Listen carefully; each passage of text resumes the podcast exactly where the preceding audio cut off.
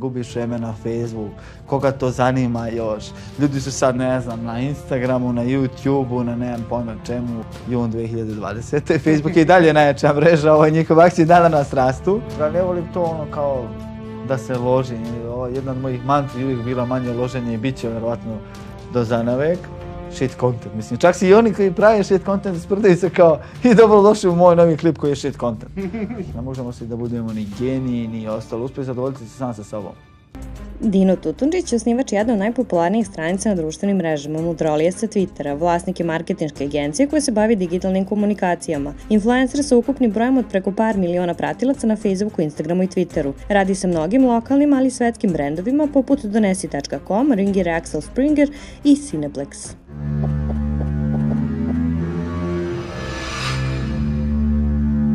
Pozdrav ljudi, kako ste nam danas? Evo, mi ponovo snimamo posle korone, preživali smo i dalje smo aktivni kao što vidite. A, kao što znate, moje ime je Marko Pajić, danas razgovaram sa Dinom Tutunđićem. Dobro dan, Dino, kako si? Sjajno ovo je što i tebi želi, možemo na ti, možemo. Možemo, što da ne. A, reci nam, kako izgraditi veliku zajednicu na internetu? Ja volim onako direktno, onako da krenem o, o, sa, o, o, sa onim... Ovo je baš bilo, da kažemo, novo meso ovo je s neba pao rebra.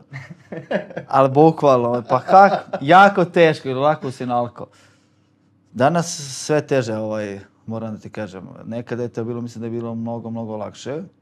Nekada da sam ja uhvatio možda zadnji talac kada sam pravio imodrolije, da je to moglo da, da se napravi, ne znam, na neku foru i sve to tada bilo kao što je imodrolije ili neka druga stranica, da se napravi veći broj fanova, da li followera, pratilaca, fanova, kako god ih tada nazvali. Jer sam ja recimo jednom trenutku na Modrolijama imao po 5000 fanova dnevno. Danas mislim da je užasno jako, jako teško. Ne, nisam siguran da postoji neka stvar, nešto da može se desiti da mi neka stranica ovaj, odjednom dobila, da kažem, toliki rast. Tako da danas, recimo, u odnosu onoj period koji je bio, recimo, pre 5, 6, 7 godina kada sam ja počinjao, danas je mnogo teže može, mislim da se vjerojatno sa mnogo ulaganja danas. Ja kada sam počeo Facebook, taj čuveni famozni rič je bio ovaj mnogo veći, pa je ovaj svako moj bio vidjelo. E, pa vremeno. Bitno da je nekad bilo lepo. da, da, da. Ovaj, nekada je to bilo mnogo lakše. Danas je to ovaj, užasno, užasno, kažem, mnogo teže. I što je najgore, što stalno i ljudima ponavljam, i prijateljima, klijentima i sve uvijek koji me pitaju, ovaj, bit mislim, sve teže i sve skuplje. Nekada, ne znam, bilo koje glupo da sam mogao da šerujem i ostalo, to je išlo ovaj, mnogo, mnogo lakše. A što se tiče samih droga, to je bilo onako, ne znam, spontano. Krenuli smo iz neke priče zezanja sa tadašnjom mojoj najboljom prijateljicom, ajde kao, pošto Twitter nije bio, ide, uvijek je, nije bio mainstream. Bio je mreža rezervisana za, za neki uži krug ljudi, da kažem. Što bi ovaj rekli, ovaj stručnjaci, early adoptersa, da ih ne pominjem sad. A kas, i za neke poznate ljudi, pa su onda kao, ne znam, dolaze elementalno fanovi tih ljudi ovaj, da ih prate. Ja Facebook je bio po, po meni tada, mislim da možda kao i sada, mnogi će reći, uh, ustaljena mreža, onako, ne znam, bez neke, imali smo, ne znam, news portali i neke ovaj, statuse like boja veze ili ne znam, osel ili ovaj, slike tetaka ili ne znam čega, a na Twitteru je baš bilo, to jeste mnogo više je bilo neke hardcore priče, da li vezano za politiku, da li za ljubav, da li za seks, bilo što ostalo. I onda je to datno bilo kao da ljudima sa tada Facebooka, kasnije drugi društvene mreže kao Instagram, da prenesemo da vide ljudi da internet može malo drugačije da izgleda. Jer zapravo i dan danas je mnogim ljudima zapravo internet je Facebook.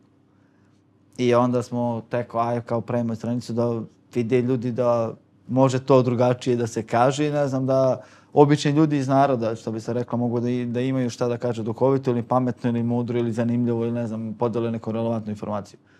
I onda je to tako napravili smo ovaj mudrolije. Ideja za ime je to što slučajno do ovaj totalno bilo je kao je bude mudrosti, pa onda kao, ovo je baš previše, mislim, kao nismo Meša Selimović, ne znam, Ivo Andrić, citati. ovaj, jer ono, mislim, na Twitter opet malo, ovaj, opet drugačiji sadržaj funkcioniše, onda je bilo kao mudrolije. Sam mislim, se uvijek me pitaju kao zašto mudrolije, ne znam, prosto se desilo to kao klikne u glavi i tako se desilo. Sjećam se da smo na Twitteru, Twitteraši prozivali kao vidi ga našo neku babinu reč, ko još koristi mudrolije u govoru. Ali to je bukvalno bio kao hejt, kao kakva stranica Motrulije ove ona skači Jel, tako na je Facebook. bili zajednica, ono neki generalni hejt, mislim. Da, bukvalno. Mislim, sad je, sad je. Da. Mislim, zanimljivo je sad, evo baš skoro, prijatelji napisao na Twitteru i ostalo kao pre na Twitteru bilo bolje, manje bilo hejta. Mislim, nikad nije bilo manje. Kado. Znaš, ali bukvalno nikad, ono. Sad samo može eventualno da se kvotuje, pa sa tom kvot opcijom, ono kao tweet iznad tweeta, lakše je da se isproziva neko i ostalo. Ali, znaš, ono kao, sjećamo se vremena kad je pre bilo bolje. Mislim, znaš, šta je bilo bolje? Možda nije bilo političara i ostalo. Samo što je sad možda veća masa ljudi, gdje se misle da se znaju malo ko zapravo išta zna. Ali ovaj nije. I uvijek je bilo što kaže taj hejt i ostalo i onda smo to plasirali kao na Facebook. Prva reakcija mislim ljudi na Facebooku to je bilo u wow, ne znam, na tweetove, na ne, mislim da neke stvari smo stvarno radili koje dotad nisu objavljene na Facebooku, pogotovo kad je bila neka zajednica, ne znam, neki tweetovi koji su bili onako hardcore, da li na temu seksa, da li na ovoga, onoga, gde su bile pogotovo, ono, ne znam, i muškarci, i žene, i devojke, da kažem, neka populacija od 18 do 35-40 godina koja me najviše prati, koji su bili ono kao egzaltirani, oduševljeni, šta se dešava, kao neko postoji, pa su pravili bukvalno profile na Twitteru, da bi pratili te ljudi čiji su tweet vidjeli. Recimo tada znam, dešavalo se kada šerujem tweet neke osobe, dobije po, po ono 500.000 pratilaca samo zbog jednog tweeta koji on. Jer je to ljudima tada na Facebooku bilo nešto novo. Kažem, opet ponavljam ljudima kojima je Facebook bio internet. Mislim i dan, danas. Koja je to godina otprilike? 2013? 2013. negdje da. avgust je krenuo. I za neki možda ono koliko, pa par mjeseci smo imali već 100.000 fanova. Da, da, da. Kako, kako je uspeo da dođe do takvog velikog buma u kratkom vremenskom roku? Jeste radili neku magičnu formulu iza svega toga? Pa ili je zapravo- bilo ono samo rad na to? Pa samo rad. Zapravo u početku je to bilo sve kao spontano. Okačimo danas, sutra, prekstra, ne znam, 2-3 posta, pet nije bilo sistema. Ja sam podelio čak sada ovaj, mislim da sad, nisam sigurno da li je bilo tamo sada, tada sam admin kao funkcija, ali neki editor, sada ih ima ono koliko, 6-7. I kao svim nekim tim mojim bliskim prijateljima rekao, aj šerujte fore odavde, ovo, ono. I oni su kao šerovali, pa sam da ne znam, prijatelj njihovi prijatelja, prijatelji, prijatelje, ono što bi se reklo do usta, do usta, samo na Facebooku. O, nije bilo neke magije. I tada su me ljudi govorili da je Facebook propala mreža i da je to ovaj, što smo pomenuli, privatno razgovor. Da je Facebook propala mreža, ali bukvalno ljudi smo govorili kao šta ti pravi, izgubiš vreme na Facebook, koga to zanima još. Ljudi su sad, ne znam, na Instagramu, na YouTubeu, na nemam pojma čemu, sad će biti aplikacija ovako ili onako je, ništa se nije desilo. Jun 2020. Facebook je i dalje najjača mreža, ovaj, njihove akcije dan danas rastu. Da, da. Ovaj, tako da sam te savjete ovaj, iskolirao, suptilno rečeno.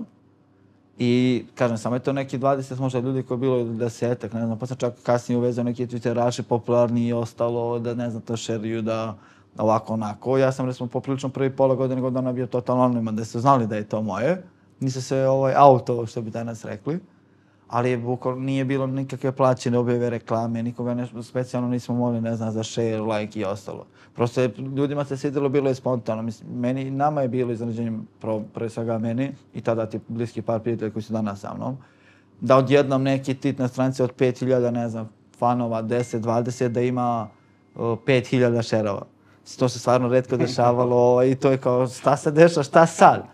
I Šta ćemo sad sa tim da radimo? Upravo, recimo, to je problem TikToka danas, ono, kako se mreža previše razvija nego što očekuješ i kao šta, kako, sad kao, okej, treba budeš profi u ovome, kako. A, svi znaju neke fore, ono, A svi znaju, da. nešto, da. I problem je recimo uvijek samo u drugima bio kao što je tada što sam morao učiti stvari u hodu. Nisam imao ovaj drugu da, metriku, stranicu, slično nešto da ne znam, ono nisu bile kao ne znam zanimljivosti lepote, nego sadržaje moje drugih ljudi kao kako to sad upakovati, ne znam, prodati, da li komercijalizovati, da li ne, da li ovo, da li ne, da li da to ostane ovako, da li to ostane samo zezanje, pa onda od onoga ti ne znaš šta imaš, do onoga ti bi to sad trebao ovako ili mogao bi ovako. Svi imaju neku ideju kako Svi imaju neku sad onda da ideju kako.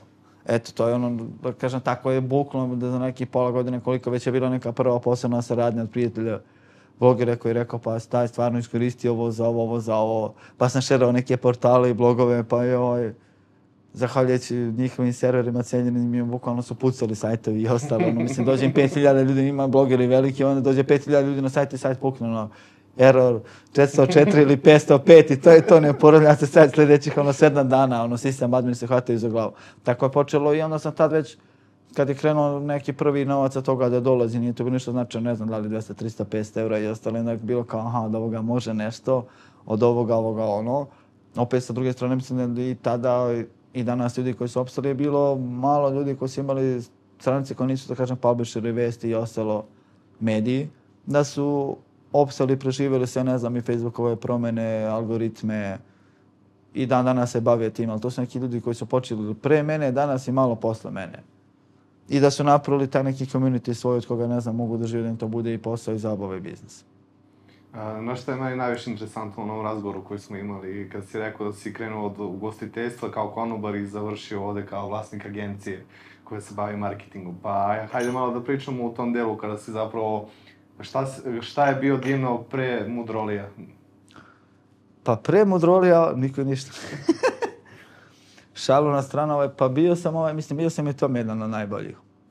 Bio sam u gosta, ne znam, srednju školu sam upisao slučajno gostiteljsku, zato što sam bio, mislim, rođen sam u Crnoj Gori.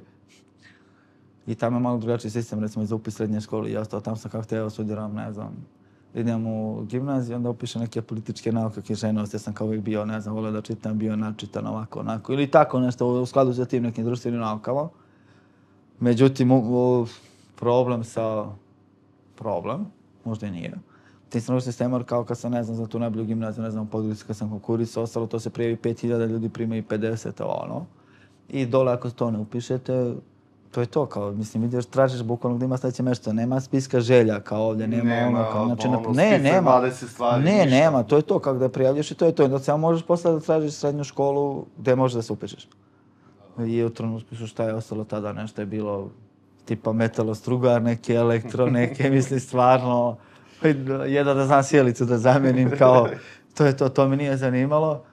Čak je bilo, mislim, medicinske ili nešto, to da bude medicinski brat, ne znam, bilo to kao nešto u gostinskoj školi dole u Podgorici, zvao se tehničar služivanja, kao, to je bilo kao četvrti stepen, bukvalno cijela Crnogora testo Podgorici bilo je možda dva, tri smjera koje kao, i to ako upišeš, upišeš, znači to ono, onda čekaš septembar gdje je tek ostalo ono, katastrofa, ono.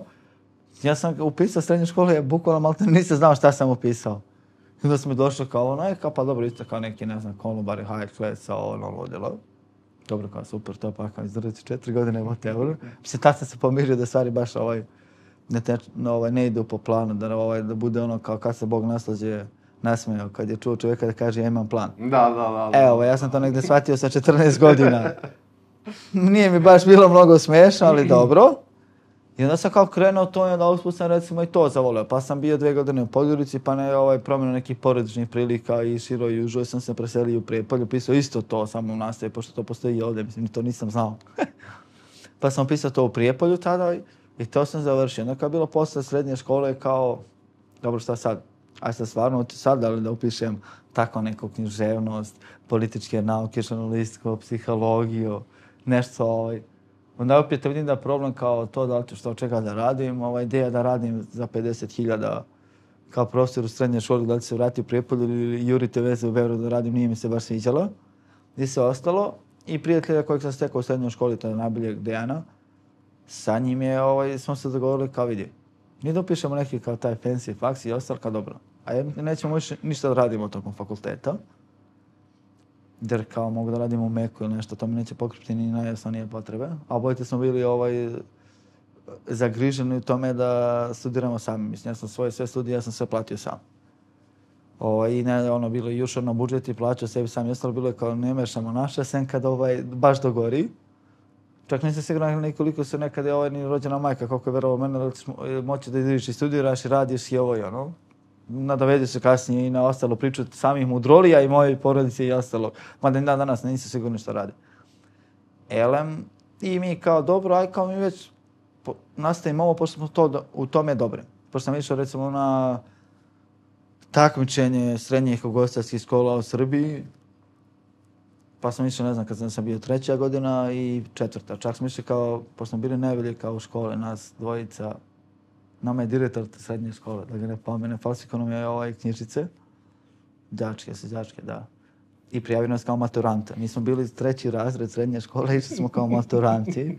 Uz odobrenje dva profesora, direktora škole i mislim, naš, u, u, u knjižici samo ima kao ono upisane ocene jednom ruk, ne, ne postoji ono kao, mislim, se razlikuju potpisi, nisam siguran, ono kao zaključne ocene. I sve jedan isti rukopis, 5, 5, 4, 5, ista hemijska. Vladanje je do, odličan 5. I kao mi idemo ono, grlom ugroženo. A mislim da je razlika tada ono kao maturanti, mi smo školci, mi došli tamo ono. Još nam se ovi profesori spremili ono ozbiljna neka dela, mislim klinci, ja da kažem, opet maturanti istraumirali se kao what the fuck, ono, šta, šta se, dešava? Desilo, ono? Šta se dešava? Pa su nas diskvalifikovali na tom takmičenju u srednjoj školi, jer isto je bio neki problem, ovi došli, ovo ono, ko su oni, šta, kako, neki isto problem ti sa začnim knjižicama. Pa profesor jedan urgira vezu, pa nas rate. I onda smo kao, ne znam, bili koji peti u Srbiji, tad kao, jak smo bili mlađi od ostalih, i onda sljedeće godine peti kao ko ide, kao ide Dino Dijana takmičenje, kao iz ugostiteljstva. To jeste sada nam objašnjam sad taj termin, mnogo ljudima, pogotovo iz digitalno, mnogo manje poznato. Onda smo išli u Leskovac, isto tako je bio cirkus opšti ovaj. Danas sam profesor razbolio u sobi u sred takmičenja, ostale pojao, te, pojao teglo meda, imao pritisak na 200 sa 180. I mi ostanemo sami sa profesorima, 50 profesora i sa ne znam, ne znam, sami se organizujemo sa ono koliko, 17-18 godina. I onda, međutim, kad došli ste do fakulteta, kao šta ćemo, kako ćemo, kao, dobro, ako ćemo živimo sami, studiramo, idemo u Beograd, da god, najbolje gore, najviše mogućnosti, A mi kao pišemo već tu visoku hotelicu koja postoji, koja je najbolji nešto što može postoji, ne znam, turizma, gostelstva, sve da se ovaj upiše. I usto naćemo neke veze, imamo prijatelje već na toj školi koji će nas poguraju nađu posao da mi možemo radimo i sudaramo paralelno i kao to je to. Mislim, kao smo super u tome jesmo, idemo to. I onda je to tako krono, ne znam, došli smo na, upisali visoku hotelijersku, ja sam upao na budžet, prijatelj je Dejan upao na budžet jer je prepisao od mene, pošto je rekao, ja ako ne uđe na budžet, ovaj, Nikola, njegov otec pokore, neće me vratiti. Vratit će me kući kao kakav Beograd.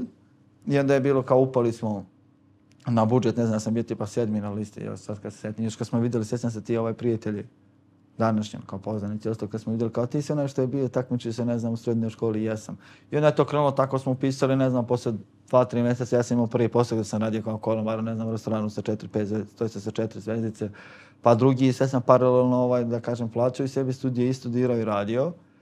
A u nekom to među vremenu, to je od početka, koja je to 2006-2007 godina, sam ono, već bio na internetu. Zapravo možda bežeći od ljudi, ja sam zapravo došao na internet bežeći od ljudi i sad sam burno pun krug, sad mi je već op, sad više ne znam gde da idem da pobegnem od ljudi. Radit ću gostiteljstvo kao stalno ljudi, restorani, ovo ono i kad dođem kući kao ne znam, tada na neke forume, Mircave, MSN i ostalo, kao ne mogu više ove ljude koji sjeve dođem kući kao da imam svoj mir, kada me niko ne zna da sam pod nekim user, ne imam nikom i da mogu da matim što hoću i danas opet ne znam gde više da pobegnem od ljudi. I tako je to došlo kao ne znam, jedan forum, drugi, treći, pa sam bio na nekim, ne znam koliko se sjeća, što bili sam mobili, čatovi, neki forumi, kao što ne znam, imamo tipa i Monda, neki forum, i VIP tada mreže i ostalo teleno. Oni neki ono skripte koji su bile ono, Snoopy ili ne znam, sve se koji su spili čatovi, Krstarica. Ono, da. I onda sam onda ušao tu kao neko tu priču, pa sam čak bio administrator, moderator po tim nekim forumima, ono, što mi je bilo, mislim, kao vjerojatno opet sa strane i gostiteljstva, brdo ljudi svega što sam radio iskustvo. Plus odatle mi je bilo kao iskustvo na tim forumima. Recimo, kada se napravio Facebook, onda A ja sam bio kao ta stara garda. Mislim, tad je to bilo stara garda ako si ti porumaš, ono, i ne znam kakav lig. Ja sam prezirao Facebook. Kao umrite, ono, svi na Facebooku, vi ste naš dosadnik. Kakav je ovo? Koga zanima kako se ti zoveš i prezivaš i tvoja slika, tvoj selfie. Ja sam ono bio ono. iz hardcore ekipe, ono, forumaša i ostalo gdje se ne znam, imaš sve zanimljivo i ostalo, okej, okay, ne govorim onim Sviti 94, Drama Queen i ima ostale, mislim, koji danas postoje na Instagramu, ono. Ovaj, I onda se kao, ajde, ime na Facebook, Facebook, i onda kao, prosto je Facebook bio na, nametnut silom. Mislim, ja sam na Facebooku, kad sam sve to i napravio, bio pod nekim lažnim imenom i prezimenom. I onda su mene ljudi, došlo je vreme da smo napadali ljudi kao, šta ti glumiš, kao stavi da, kako se zoveš prezivaš. Čekaj, ljudi, ali ja sam malo iz druge strane interneta, što bi se reklo. Nisam ono kao otkrio internet dark da se upiše... Ono, to da, bukvalno, to je bio kao dark web. Mislim, sam vraćamo kako je što dark web bio nešto šta su trolovi i ostalo, što je danas ljudima kao nije troll nego kretan, mislim, trollovi postoje od kad postoji internet i svi ostali ljudi koji su ono bilo što radili. I onda je to tako krenulo sa Facebookom. I kao, ajde, onda sam, ne znam, pravio sam tada ja u početku neke stranice, to, čak sam vodio stranicu, ono, ne znam da li da se ponosim. Balašević, neki citati sa nekom devojkom koja mi je tražila da ja pomognem. Pa Bukovski, mislim, danas ima to neku stranicu koja ima, u stvari, zapravo stranica, mislim, i Srbija na Balkanu koja ima najviše fanova, a da je na temu Henry Charles Bukovski i ovaj, svi ostale njegove motvorine koje mislim uvijek smiješno kad šeruju ili kad prozivaju, pljuju ili ostalo, se počelo od toga da ono nekomercijalni. I onda je to u nekom trenutku došlo to da mu drolio. Mislim samo da se možda napravio, to godinu, dve ranije, bilo bi mnogo, da kažem, bolje. Ali eto, suština da kažem da je to sve iz neke, ne znam, do duše mislim da iz moje želje, sad kad gledam iz ove perspektive, da sam se vratio u... Došao sam do istog možda puta gde sam želeo, samo možda sa nekim ovaj, deset godina zakašnjenja. Ili zaobilaznim putem. Samo što mislim da sam opet sa druge strane preskočio neke stepenice. Verovatno da sam završio žurnalistiku i upisao sve to što jesam i ostalo, vratno radio sad u nekom mediju i pisao ovaj, koja devojka je pokazala guzu za neke 40.000, ovaj, i ako bude nešto na ruke, bude, ako ne bude, vidjet ćemo. To je, to je stvarno sramota što se desa s ovim medijima. Ovaj. Pa da, a sa druge, da, a sa druge strane sa medijima radim sad na nekom mnogo većem, višem nivou. Mislim, sad opet, on, i mene cimaju zato što ja njima treba, tako da mislim da sam ono, nestrano rečeno, da sam malo obrnuo igricu. Jer ono, sa, s ove strane mi je zaista drago što nisam postao tako ušao u medije da bi se borio da se ne znam, bio profesor književnosti pa bi morao ne znam koliko da plaćam. Ili gde, pošto znam da je upis, ono, biti negde redovan profesor i u srednjoj školi, to je izbran, pa kao ono, doći do toga. Ili bi negde to radio, ne znam, za koliko 500 eura i ono, mislim, ne poniž, da ne sateš ne poniža, ne povređa ničiji rad, naprotiv ali bi vratno mnogo, ne znam koliko se više muči i ostalo, ne znam, ili ono, pročitao cijelu svetsku domaću domaći, bilo čiju radio i ne, ne, nema napredovanja tome. Meni najveći zapravo to što ume uvijek mogu nešto više da napravim. Eto, samo da kažem, nekim sam možda zaobilazim, ono, ali uvijek, meni, kod mene je to baš ispalo ko zna zašto je to dobro, zašto sam išao. I da se nisam bavio i gostiteljicom, radio kao konobar, barmen, menadžer lokala, restorana, vjerojatno ne bi opet imao iskustvo sa ljudima koje u mnogo velikoj meri se može da upotrebi na internetu za razliku od većine ljudi koji se opet bave digitalnom ili su došli zbog lepote ovoga onoga, koji su poprilično onako asocijalni, mislim, od programera pa nadalje, ovaj, mislim da me razumeš, ovaj, šta želim da ti kažem, ovaj, mislim, ono, znaju ko da naprave, ali dalje ima ovaj žena pegla košulju i to je to, njihovi sastanci su ono, krajnje neproduktivni. Sve mi je jasno, sve mi je jasno. A, hajde malo da pričamo o toj psihologiji ljudi i zapravo š, š, šta ljude lože na internetu, šta ih privlači, šta je to što pali na internetu. Isto Palović, naš gost Sad koji je bio da ovde, baš je rekao na tu temu da kao cringe, samo cringe. Cringe, cringe, cringe, cringe. Pa ajde da vidimo pa šta da, da, da ne vređam svoje fanove. Pa zapravo, zavisi. Mislim, recimo, s jedne strane, promenilo se, recimo, sad na samim udrolijama. Mislim, ja to vidim uvek. Recimo, kad sam počinjao, to je...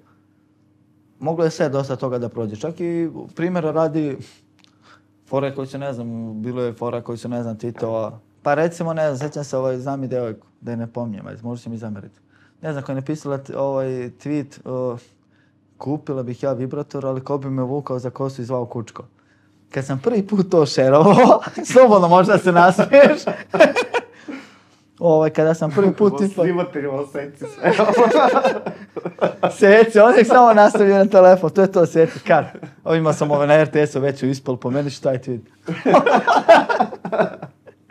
to, to, već, ovaj, ono, suština. Da, ne, to je bilo u fazonu kao, jeste vidio kao kaj, pa to kad ljudi smeju se, šeruju, ne znam, i ostalo, i fore, viceve, ne znam, na računu ovih i onih, ne znam, i ugroženih grupa i manjina, mislim, ja sam sa neke strane manjine i ti se manjina, svi smo, ja sam došao iz Crne Gore pa kao šerom hiljada fora koji se sprdi na mene, ne znam.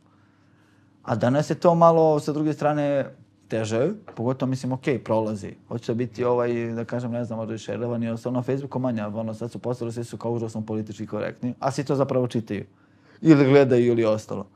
Tako da cringe taj jeste, mislim, ako pogledamo i youtubere i ostalo, mislim, kod nas je stvarno na Balkanu veći sadržaj cringe nego, nego ne znam, bilo čega, ono. Ne postoji, mislim, ono, bukvalno kod da su najgluplji mimovi, ono, fore od dva dinara iz Photoshopa se, ne znam, ono, lepi nešto i ne znam, nešto, ono, baku praseta, čodu ovoga, onoga, nekoga, znaš, ono, mislim, okej, okay, sve sto mali prijatelji, ali to je generalno, ono, shit content. Mislim, čak si i oni koji prave shit content sprdaju se kao i dobro došli u moj novi klip koji je shit content.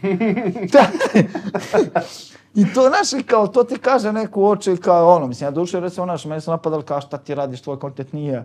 Pa i nije, ja mislim, nikad nisam ni govorio da to nešto jeste.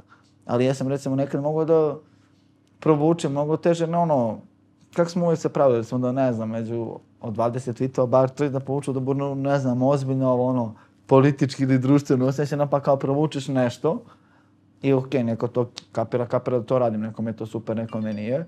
Ali recimo na Twitteru sad zapravo više će proći ono neki taj cringe content. Jesu. Zapravo jeste samo cringe, mislim na svim mrežama, ono, evo danas TikTok. Mislim, sam ne kaže kao TikTok, koga da pratiš na TikToku?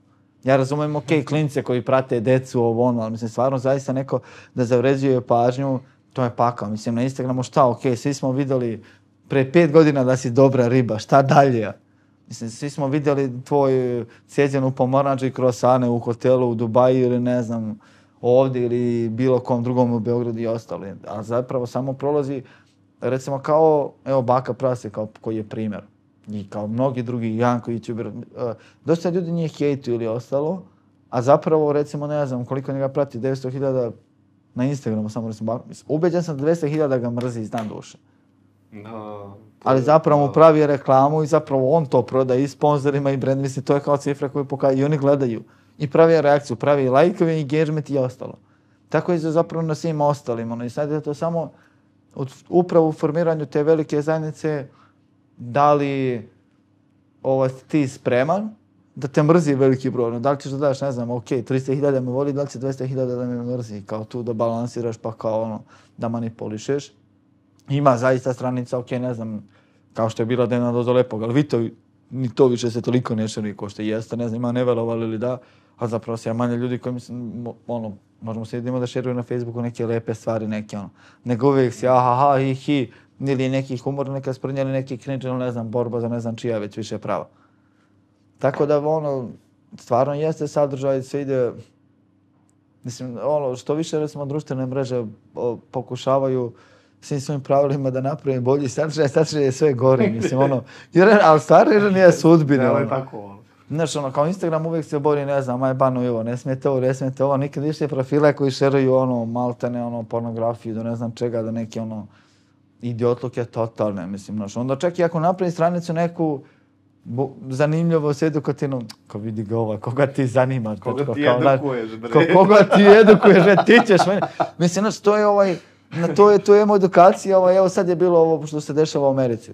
Mislim, to je baš ono meni primjer šta je internet danas. O, sin i unuk Martin Luther Kinga je objavio post i sad u postu, tweetu temu citat njega u goce ili nešto tako. Da, citat njega u goce što je govorio kao Martin Luther King Jr. citira svog oca i ispod mu neke klinke ljudi objašnjavaju, ne, ne, to je tvoj otac seo da kaže. Nisi razumio Mislim, znaš, ono, ti nisi razumio šta je tvoj otac teo da kaže koji je poginuo, sad tam pravo kad dođe neka, ono, uh, Slavica iz velikog dupeljeva kod Vranja da mu objašnjava, razumiješ šta je on htio da kaže. To je danas internet, ono. Isto kao, znaš, ono, evo sad kad je bila tema korone ili ostalo, ne znam, ono, mene su napadali ljudi kao, mi smo mislili da ste mnogo pametan i kao inteligentan, kao kako nisi vidio, jesi gledao ti film Patka Bale, ovo, ono, kao, ovo je sve svetska zavera, ovo je ovo, Da, da, ne. da, to možemo, Znaš, ono, tek posebno poglavlje o teorijama Bukva, zavere i ali Srbiji. da, ali to ljudi ne ono kao vidi na klip na YouTube-u i kao to je to, on misli da sve znaju, ono kao proguglam, mislim, on Nestorović doktor, Yes, kao, bravo. on bukvalno progugla i, i on ti dođe i objasni, a ja se borim protiv drugih ljudi, rekao, prijatelju, ali ti si studirao nešto to 12-15 godina, brate, ne možeš da mi, kao ti oboriš sve to po sebi, ono kao, jer kao ti si video na YouTube-u. Eto, to je da ono, mislim, da, sadržaj se loš, mislim, ono, recimo se neke stranice koje su bili Humans of New York, ja ne znam kada je to nekad šeralo.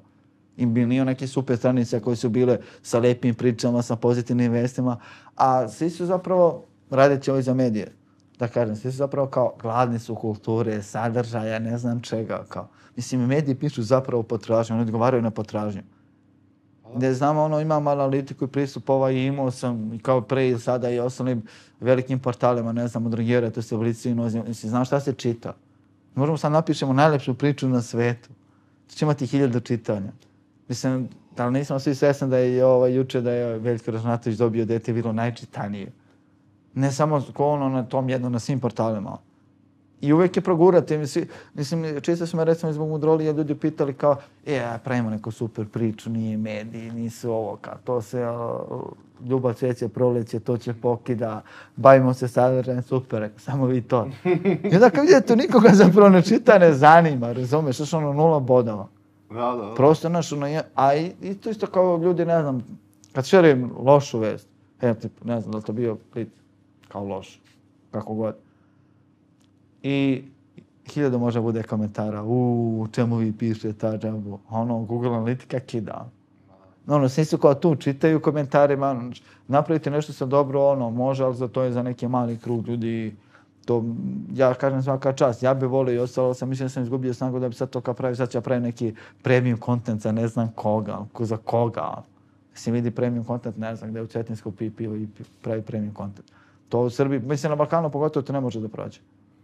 Pa da, tako je naša sudbina ovog podcasta, ono, kad smo krenuli, sećam se, ono, izbacili smo prvi video, tako smo i započeli, ovo, uopšte nije bio plan da bude podcast, bio je plan da, Da. snimimo jedan intervju, što je meni bilo nešto interesantno, i kao, okej, kao, sviđa mi se ovaj format, kao, nema kod nas, kao, okej, ima, ali, znaš, nije Da. to, ono, Balkan Info, ono, varijanta, Da, da, nego, da. ono, kao, ne, nema takvog sadržaja, edukativnog, što ti kažeš, ono, ko to gleda. I kao kačemo jednu, drugu, treću, petu, desetu epizodu, ništa, ono, ono, digi, digi, digi, dig. I tek posle desete, kad su krenuli ljudi već ono da, da se stvara ta neka zajednica oko nas, ono, tek tad je krenulo nešto da se dešava, ali opet ono što kaže procenat ljudi u Srbiji koji sluša, gleda podcaste, ono 0,03. 0,03, ono. mislim, ja mislim da ne možete da više od 50.000 ljudi i dalje koji se bave s tim sadržajem. Mislim, sad ovdje je youtuber ko Leo Stanković, ne znam, Manu Lazarić Baku, staviš caption, naslov, titl, 100.000.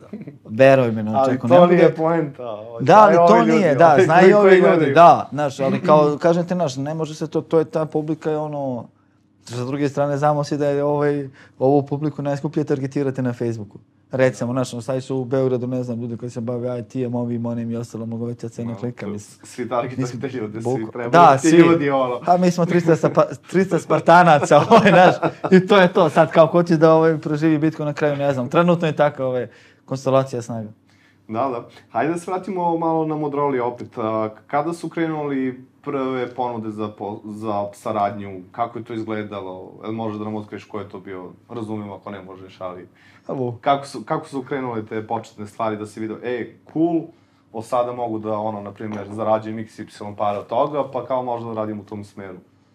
Pa, recimo, kažem koliko možda, 3-4 mjeseca, da, možda pola godine. Prvo je to bilo na Facebooku, pošto smo nešto malo kasnije, možda i pola godine kasnije napravili Instagram.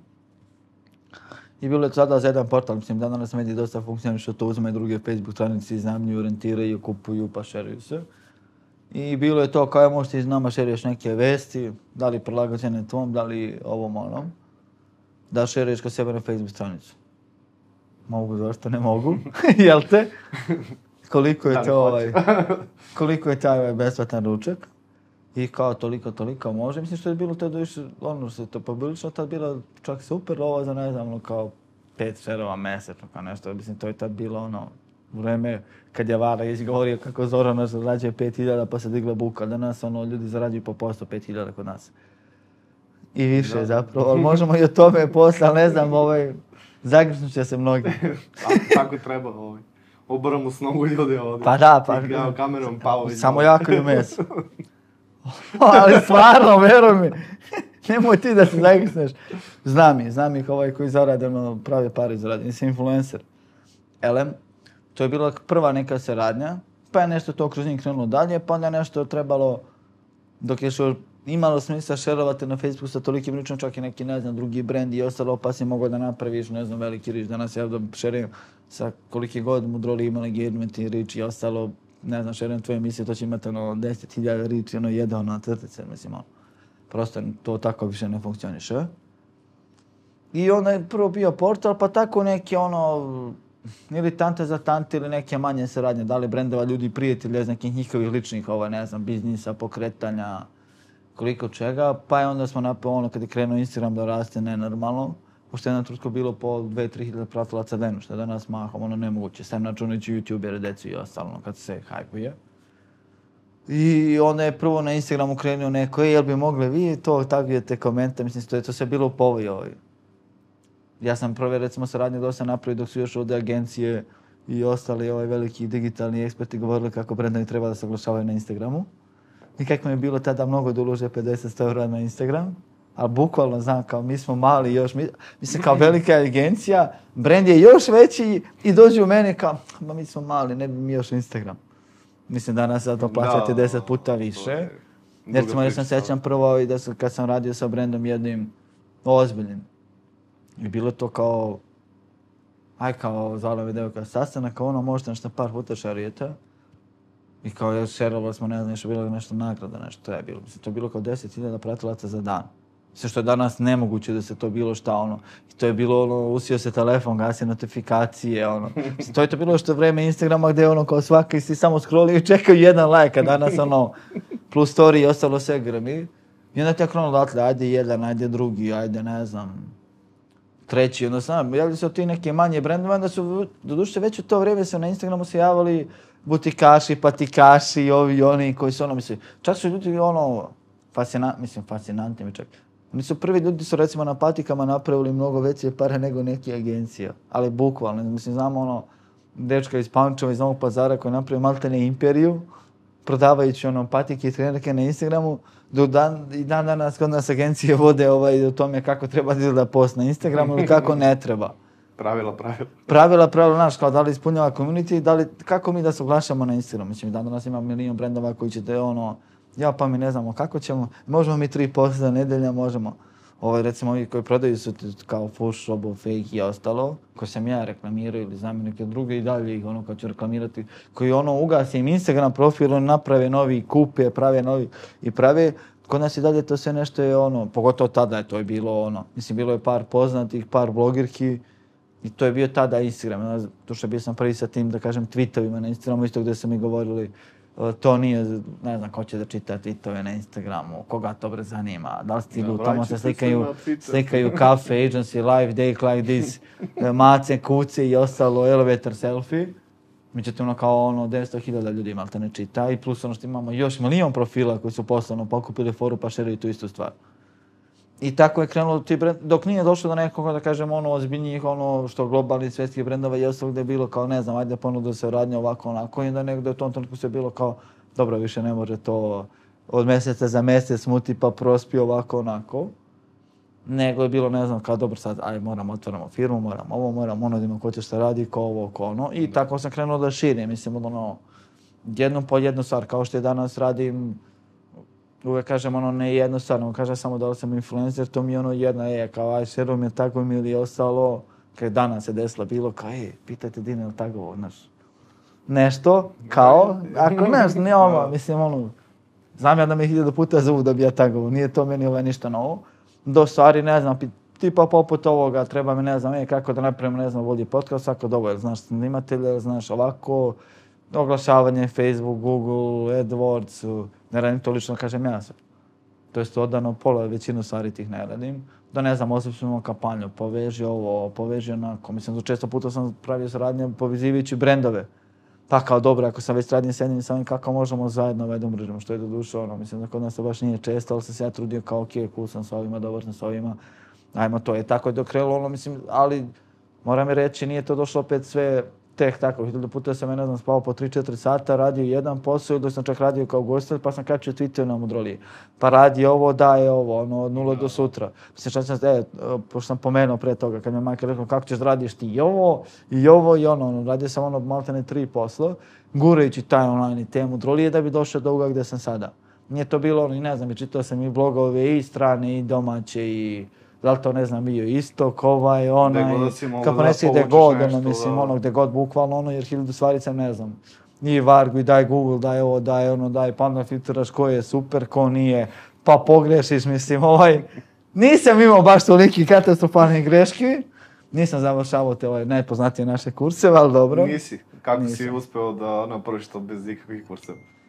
Ja, pa, e, to je bila borba, mislim, to mi ljudi ne veruju, ali, ovaj, mislim, jedan komentar najlepši, koji sam čuo od dečka 20 godina kad je završio jedan kurs, ti je rekao kao, Tino, znaš kako?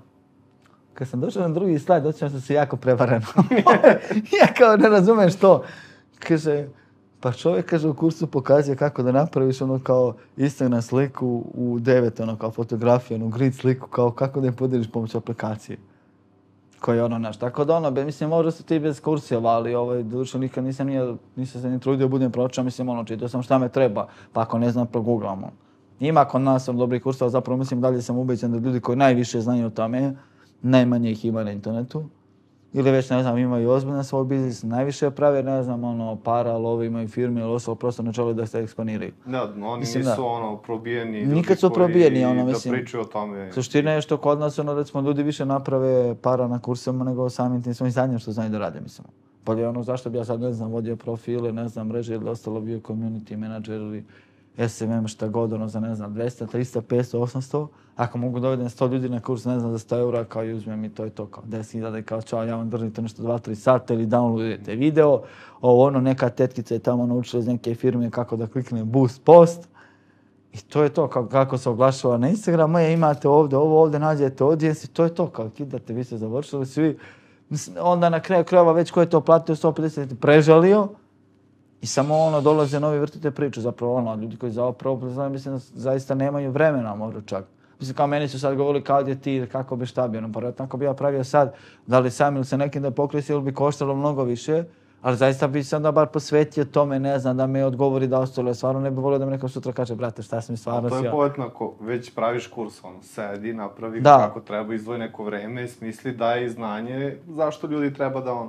E, ali imam, ima tu jedan problem koji, koji ja nisam možda na vreme ne vidio. Zapravo mi mislimo da smo kad smo dugo u tom svijetu, opet ja sam malo za mnoge ljude, kad smo dugo u svijetu mislimo da ljudi neke stvari podrazumevaju da znaju.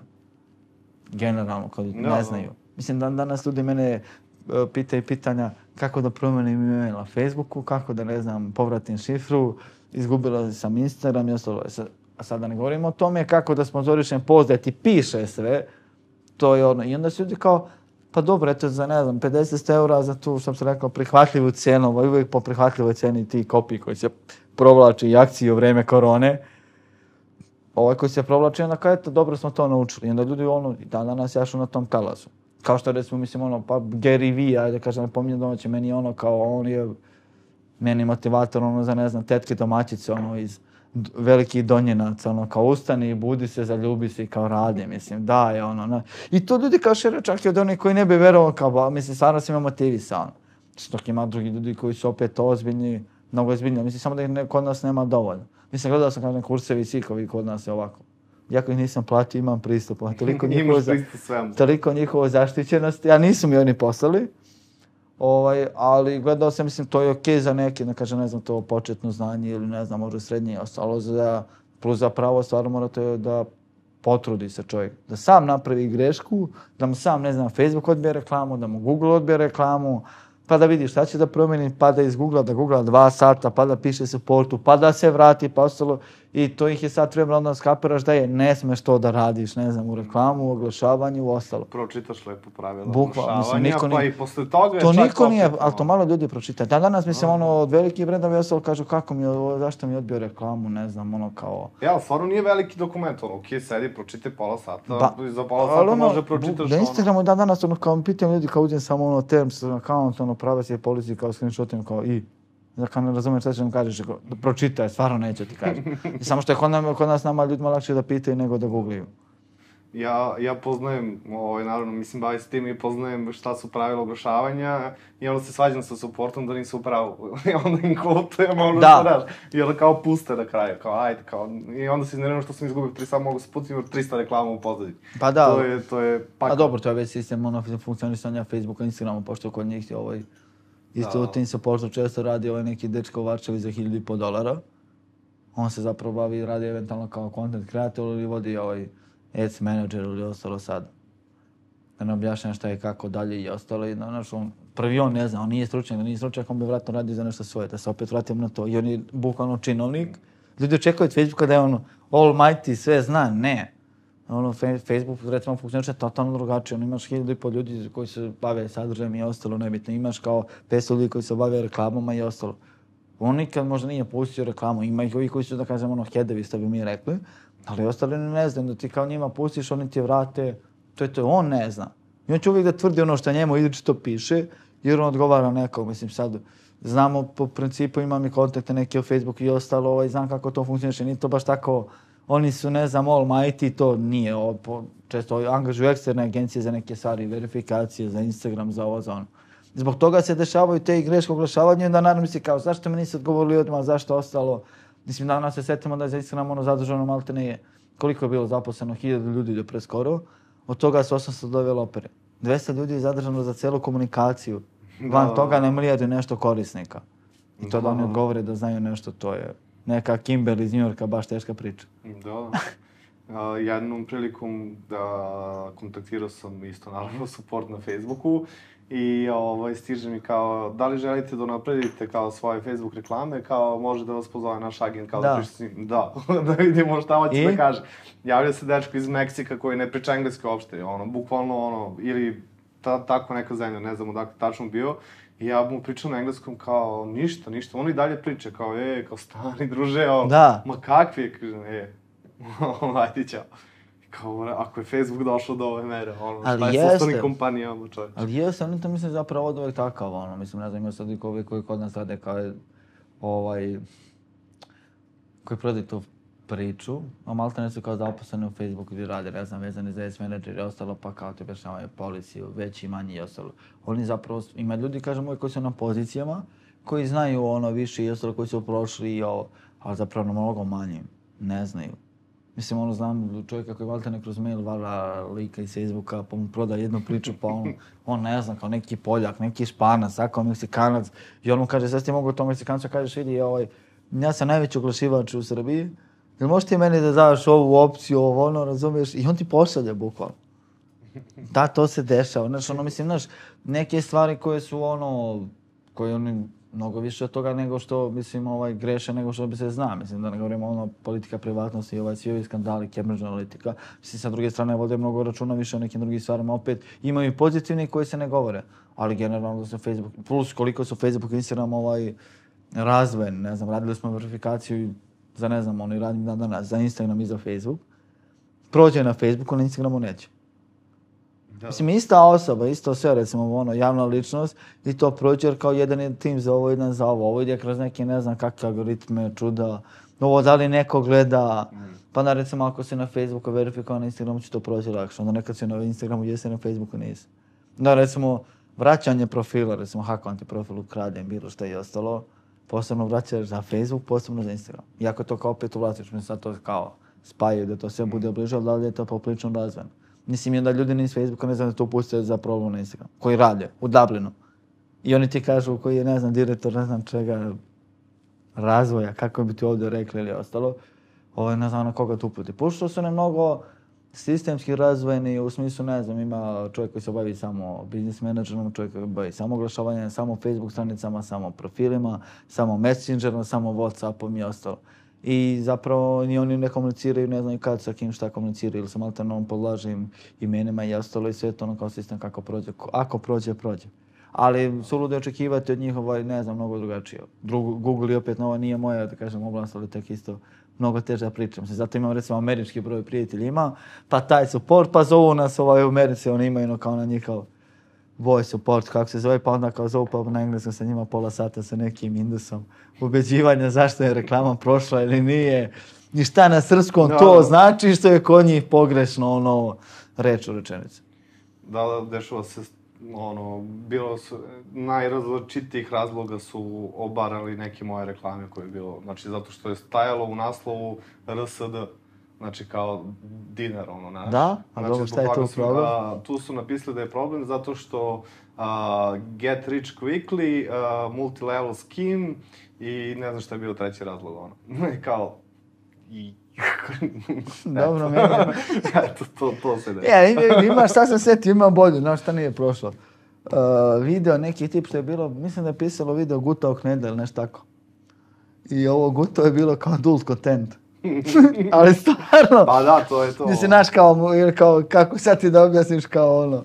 Mislim, kao nešto je bilo, kao bukvalno kao nešto explicit adult content, ne znam kako to Google, kao nije prošlo. Mislim, ne znam što je kome bilo za nešto... Pogotovo se recimo ovaj za te, za preparate mršavljanja i fitness, čuda, teretano, recimo, tu, tu su najstroži, ono, mm. kao staviš budi fit. I to kao nije znam da prijatelj da nije mogao da proće, kao, kome, kao vi sugerišete nekome da nije fit. Da, da, da. Najgledaš, ono. To sad oko prava i ravnopravnosti toga je prešlo neku granicu da je postalo ono kao svi su ono... Sve granice sa... političke korektnosti. Da, da, da, da. A kad smo već kod politike, ovaj, šta se dešava na Twitteru sad sa našom politikom, političarima, ono... Pa mislim da se ovaj političari po prilično propastali Twitter. Mislim, opet su naši domaći digitalci koji su nagovarali vi morate kao ozbiljan političar 21. veka da to ste Twitter profil, razumeš?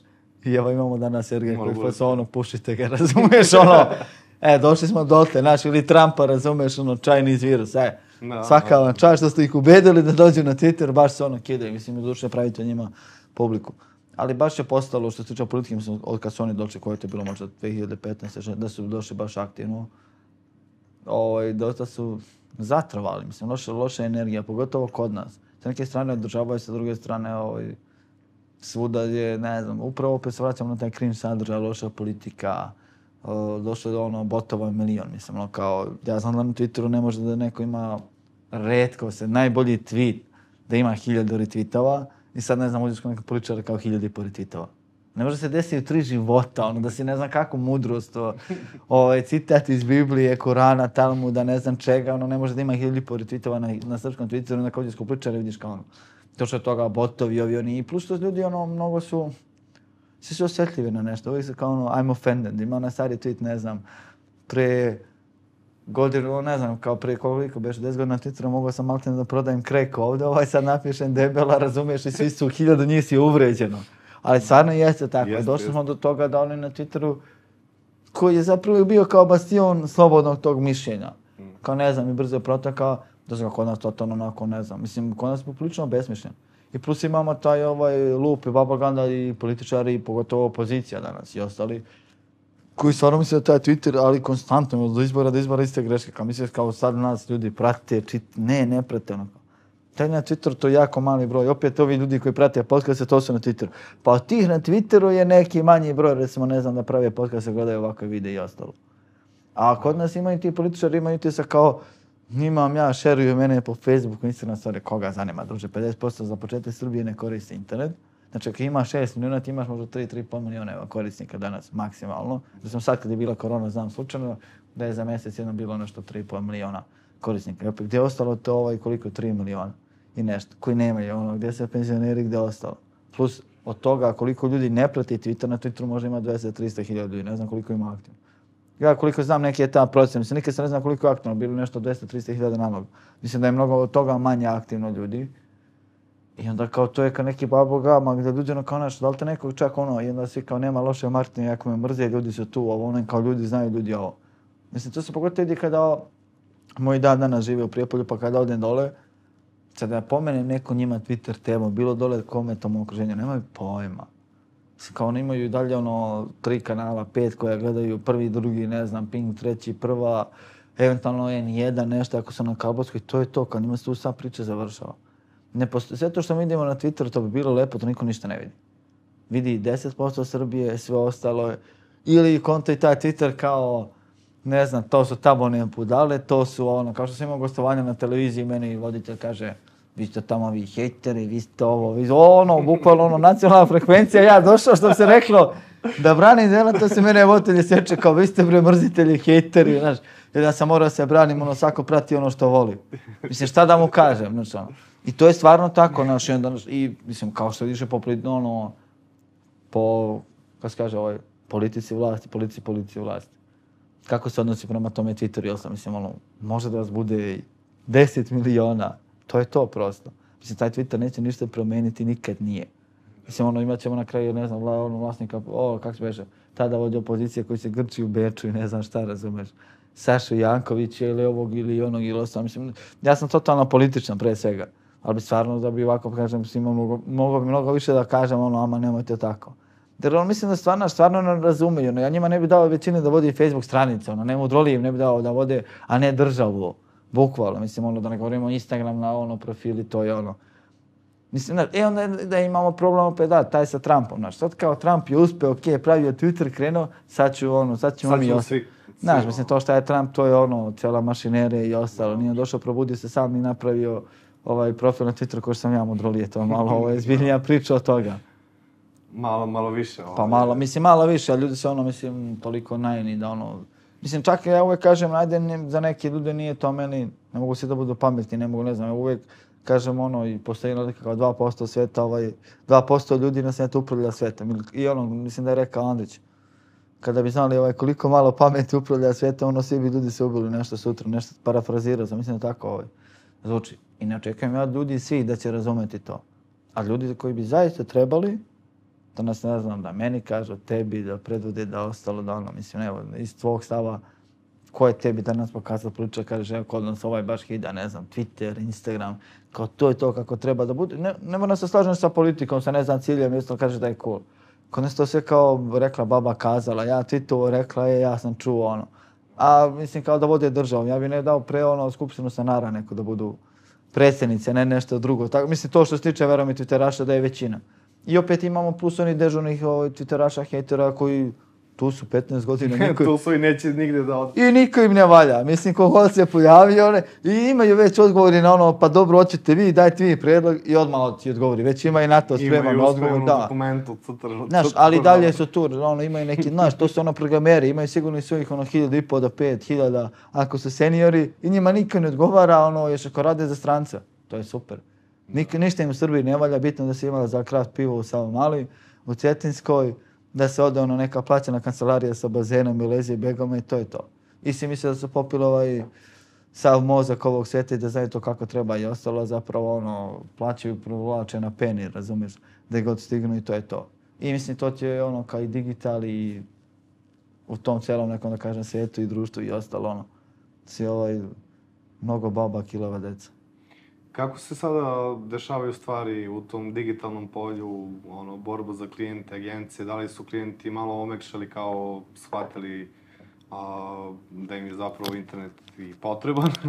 Pošto u ranim godinama to definitivno nije bio slučaj. Najviše mi je bilo ono smešno kao dođeš u agenciju, naplatiti fee tipa, ajde kaže, 500, 600, 700 evra za ono, a budžet za oglašavanje tipa 150. I to mi nikad nije išlo u glavu. Kao, ti plaćaš agenciji fee koji je pet puta veći od tvog budžeta za oglašavanje. Ono, kao, šta tu nije u redu? pa, mislim, manje više je to tako. Duše sad posle, recimo, korona, vidim da su svi kao malo više zakrenuli. Sad su kao skapirali da bi to trebalo nešto. Mislim, to je, znaš, ono, mislim, ne znam, ne znam koliko će proći vremena da ljudi shvate da, ne znam, da ti za 50.000 plaćeni billboard u Beogradu možeš napraviti mnogo više na internetu, da ne govorim šta. Recimo, da, na Mudrolijama znam, mnogi su skledili u početku i srađuju, ali njima je to bilo previše, ne cringe, bilo je kao previše vulgarno, nije brand safe, nije ovako, znaš, svi ti lepi decision makeri, znaš, te devojčice 28 godina, razumeš, sa njihih 800 eura plate i te kažu, pa to nama nije brand safe, da li bi ti, ti te mogao ovako, a danas me ti si zovu, ali možda nam okačiš nešto, ali možeš da nam okačiš baku prasite Janka koji znamo šta rade i ostalo, ono, pa, pa, pa, pip, pip, pip, pip, Evo, možda nam daš neki popust da nas okači, naš. Onda sve može. I to se promenilo ono naš rok od pet godina. Kao što recimo Muđa bio youtuber, pa je bilo kao isto Muđa i ovaj otac njegov gamer, ono igraju pa kao psuju, njih sponzori nisu hteli. Da. Ni agencije, naš. Svi su bili kao naš fini, ono, kao Lagerfeld patike i Hilfiger košulje, ovaj vode računa o bezbednosti na internetu, lepom ponašanju i ostalo. A danas, znaš, ono, Elvini, jel možeš ovaj, da nam ti šeriješ ili nekoga od njih ili ostalo. Mislim, ima, ok, brendove, ljudi koji danas bone čega traže, ne znam, neće da se oglašavaju gdje je alkohol, gdje je ovog dana. Ali toliko se mislim pokazalo se lice menije, bukvalno. U tom smislu da su naš ono bili kao je, mi ćemo samo fini, samo ovo. Mislim, ja, ok, brendove za hiljadu stvari koji vode. Ali sa druge strane se, to je kao mi nećemo ovo, mi nećemo, mi ne bi ovo danas bi za mnogo dali si sve. Mislim, ono, na kraju profit je zapravo ono što ih zanima, mislim, vratno da li ste vidjeli u strani, da li kod nas i ostalo, da se ulaže više, ulaže se, opet se vraća na to primjer Zorane Vargis i 5000 eura te čuvene kad zarađuje influencer, 5000 eura mjesečno, i da se kao e, mjesec dana cijel internet raspravlja worldwide, da li on pretero, da li zarađuje, da li ne zarađuje, mislim, znaš, ono, ali to je toliko ono, znam... Umre, umeđu vremenu sigurno zarađuje. Bukvalno, umeđu vremenu sigurno zarađuje. Pa ne, imamo, ja znam, ovaj, Kod nas ljudi koji izrađuju od 100 do 300 hiljada eura mjesečno. Koji su influenceri? I znaš, njima, mislim, duše, oni se ne eksponiraju, no, nego ni ne, niti pokazuju, niti ostalo, okej. Okay. Zna neki uži krug ljudi. Zapravo, njegove porodice znaju, koliko, kako je rekao, njegove porodice znaju oni otac. Koliko se rađuju i probudi se ujutru tri i govore šta da radim. Ovaj, ali bukvalno, iz Bosne neki sad je dečko napravio strani kanal na YouTube-a, mislim da on uzmao sad po 20.000 eura od jednog klipa. I njemu nema Valegića, ne piše, nema Miloja Sekulića, nema Zorana Torbice, Milana Maglovo, isto kao... Nema stručnjaka tamo. Nema stručnjaka koji se bave growth hackingom i čime se je već ostalo, velikim projektima, kampanjama. Mislim, ono, mogu da zarade mnogo više od toga. Sa druge strane, i brendovi plaćaju. Mislim, to je opet opet i to je da kažem lice mene marketinške ili te industrije digitalne kako god. Gdje mi je nekad to bilo mnogo, da plate ne znam koliko, to je prvo što kažeš 500 eura i kao 150 eura za boost. Onda vidiš kao neki plaćaju kao koliko post? 500, može. 1000 i po, može. 2000, može. Koliko YouTube video plus Instagram? Može. 5, može. Može se raditi 3 mjeseca? Može. Može godišnja? Može. E onda sa druge strane su to svi ti kao naravno zbog tog velikog novca i ti isti influenceri, ne znam, ne, i da kažem, poludili ili ostalo razmažen, znaš, ono, kakav ti kao mnogo mladi ili ostalo ničim izazvan kako god, počneš da radiš mnogo veliku količinu para, onda naravno se respektmaziš. Onda ne odgovaraš, znaš, onda ne odgovaraš na mail od 500 eura, znaš. Ne zanima te, znaš, kao. Da. Znaš, onda te ne, ono, da dođeš na event baš, koliko plaćate, da dođeš u emisiju. Ma, znaš, kao, soma. Znaš, kao, ja bi tebi sad tražio, kao, je, to ti kao soma, znaš, je, bukvalno. Može Ali bukvalno, znaš, može. E onda sad ovi naš ljudi iz agencije marketari kao, kako su ni bezobrazni, kako su naš ovi. I ti uvijek naš kao neki ono, jedni na druge prebacuju. No, pa mislim, ono, vi ste im dali. Ako ste vi smatrali da to ta toliko vredi, to je ono, okej. Ulaže se više, nije ovaj, da se to i doduše. Mislim, sad ne znam kako će biti opet, sebi kao više lagali na internetu, ali malo ih korona mnoge paradumala. Za, zapravo, mislim, stvarno jeste. Mislim da će tek da se osjeti to koliko smo ono, kao dosta se to kao pola ono, sve se povećalo u tom digitalnom internet smislu, ali i, i ulaganje svega i prodaje, ne znam, i e-commerce i ostalo, koliko će da potre... e-commerce je poludeo skoro. Da, e-commerce je poludeo totalno. I sad samo koliko će to da potre, mislim, hoće za neke brandove naravno će biti nekom brat, nekom brat. Kao i sve ovaj, bit će, što bi se rekao, korona profitera. Ali izgleda je da, da je internet preživao i apokalipsu. Pa ne, internet je I još je napredovao ono Pa bukvalno, internet jeste, sad samo koliko će tu kod da isladi. Mislim, okej, bilo je ti promašaja da su neki htjeli odmah za 15 dana da postanu digitalni, ne može to, to baš tako, pogotovo taj e-commerce kod nas. Mislim, ja razumijem da je recimo u Amerima ili ne znam u Australiji negdje da se postoje sve to lako da se uradi. Mislim, ovdje pro ljudima nema pojma niko šta je PayPal, tek pova- povezati kartice, sve banki i ostalo, to se postavi kod nas kome šta je, to je cijela procedura. Ali, mislim, super je što je poludilo, što će stvarno, se, mislim da će se mnogo više okrenuti ovaj, digitalu, čak i ovi manji ili, ili koji nisu, ili brendovi koji su bili zadrti.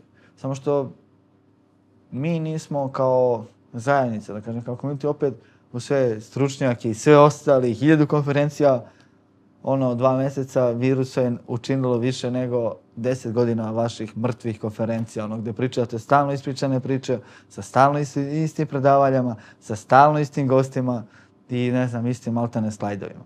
I onda je dođe neki virus, ono, kao, što nije ni biće čak, ono, ja tu govorim kao, zapravo ovaj kao koronavirus da je ono super inteligentan, ono, kao Skynet, koji nije više biće učinio više za digital nego ono što ste vi svi učinili zajedno za ne znam koliko. Jer ono, pogledaj konferencije, svi su kao uvijek očekuju veće ulaganja, ali uvijek isti ljudi.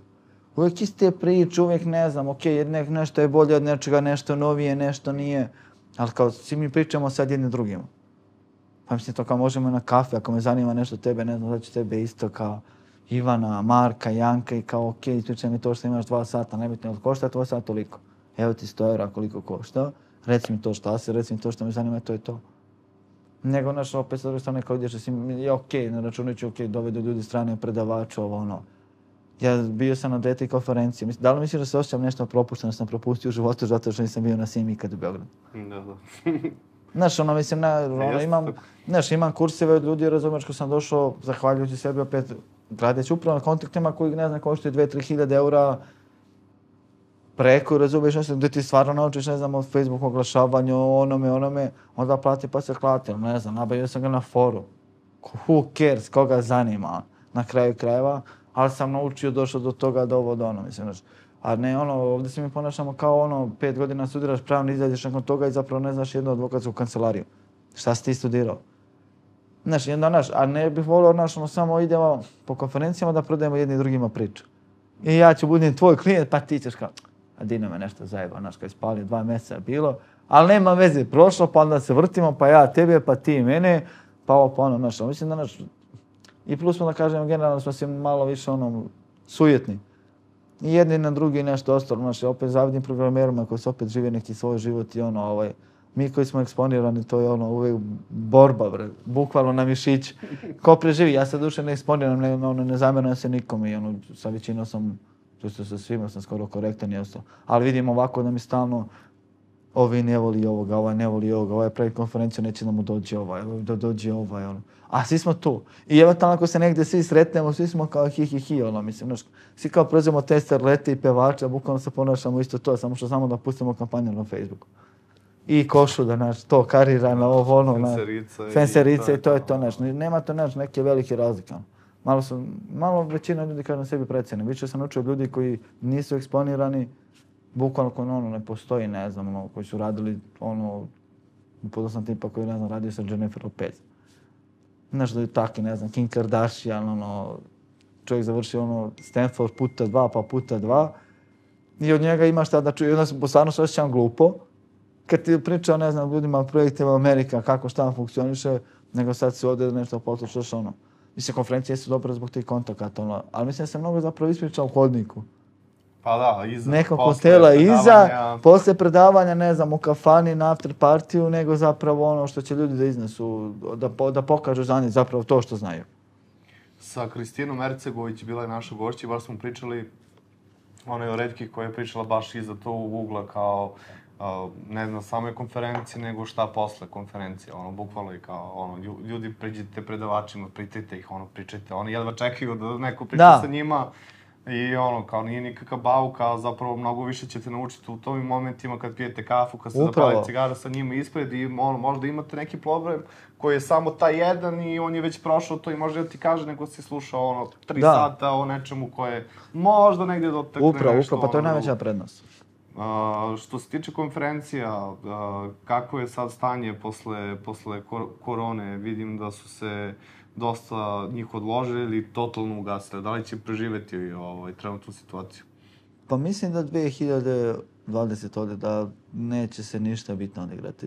Toliko koliko vidim, znam ove, pogotovo recimo što su pogotovo dosta IT firmi, baš zato što bi trebalo bude u predvodnici toga radimo od kuće, nećemo ostalo, da su odložili, ovaj, prateći to šta će dešavati s eventima, recimo, pošto ono, dosta sam radio, ne znam, ljudi koji prave festivali, manje, veće i ostalo, da će 2020 biti ono samo da obstanemo, da budemo na nuli da će sve ostalo biti te neke videokonferencije. Samo što se da kod nas to neće zaživjeti nikad, upravo recimo iz tog razloga. Mislim, poslušat ćemo svi te lepe priče, šest ljudi u delu što oni imaju da kažu o nečemu, ali oni će reći ono opšta mesta sveta.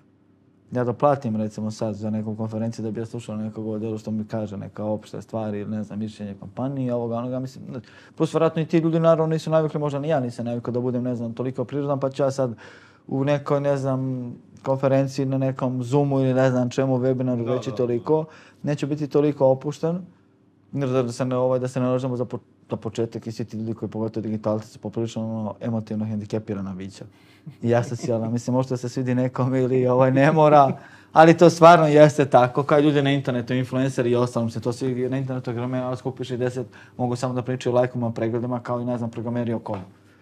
Ovaj, da, koji, da li bolje raditi u Pythonu, Java ili ne znam čemu.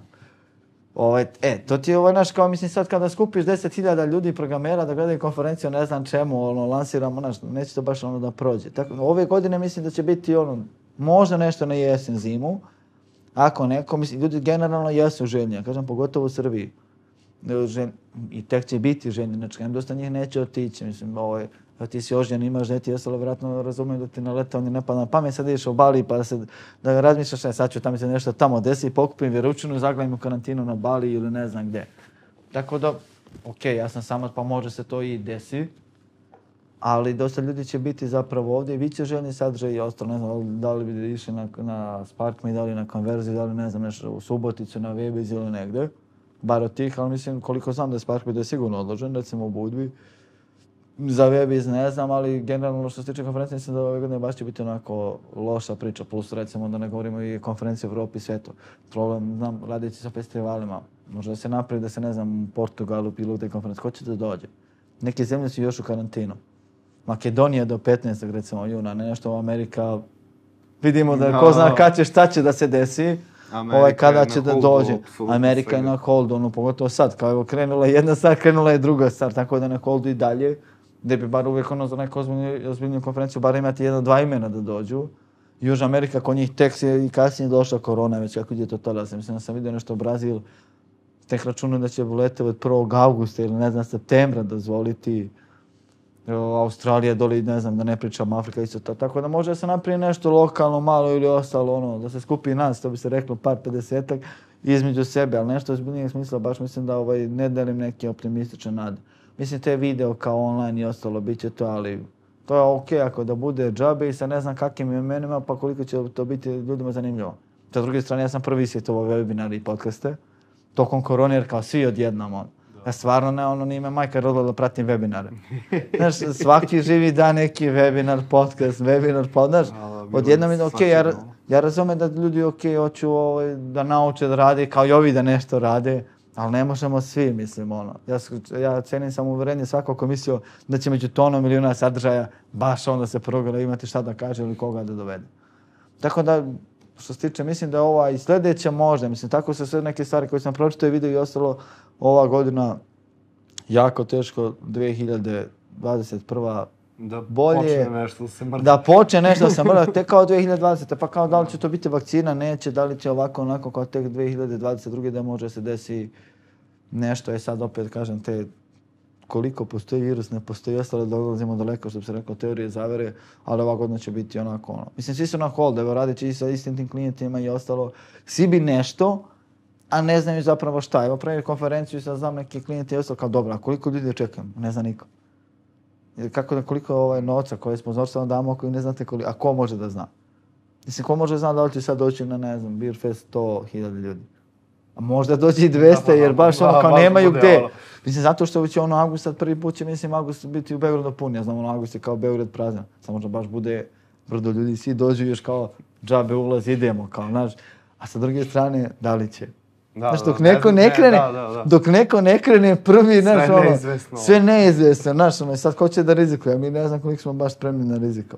Pogotovo ove devojčice decision makeri pod sjedljenim agencijama i firmama koji obožavam ovako, je koji znam decision maker, ono, znaš, od 28-32 godine, ono je tu account, nešto, marketing manager, ima taj budžet, znaš, koji je tu, kako ona sada pita njega da li može, znaš, onda ima, i da, da ne govorim da su dosta, ne sam baš za festivale, dosta ovaj, brendova velikih i zapravo zatvorilo sva ulaganja do kraja godine.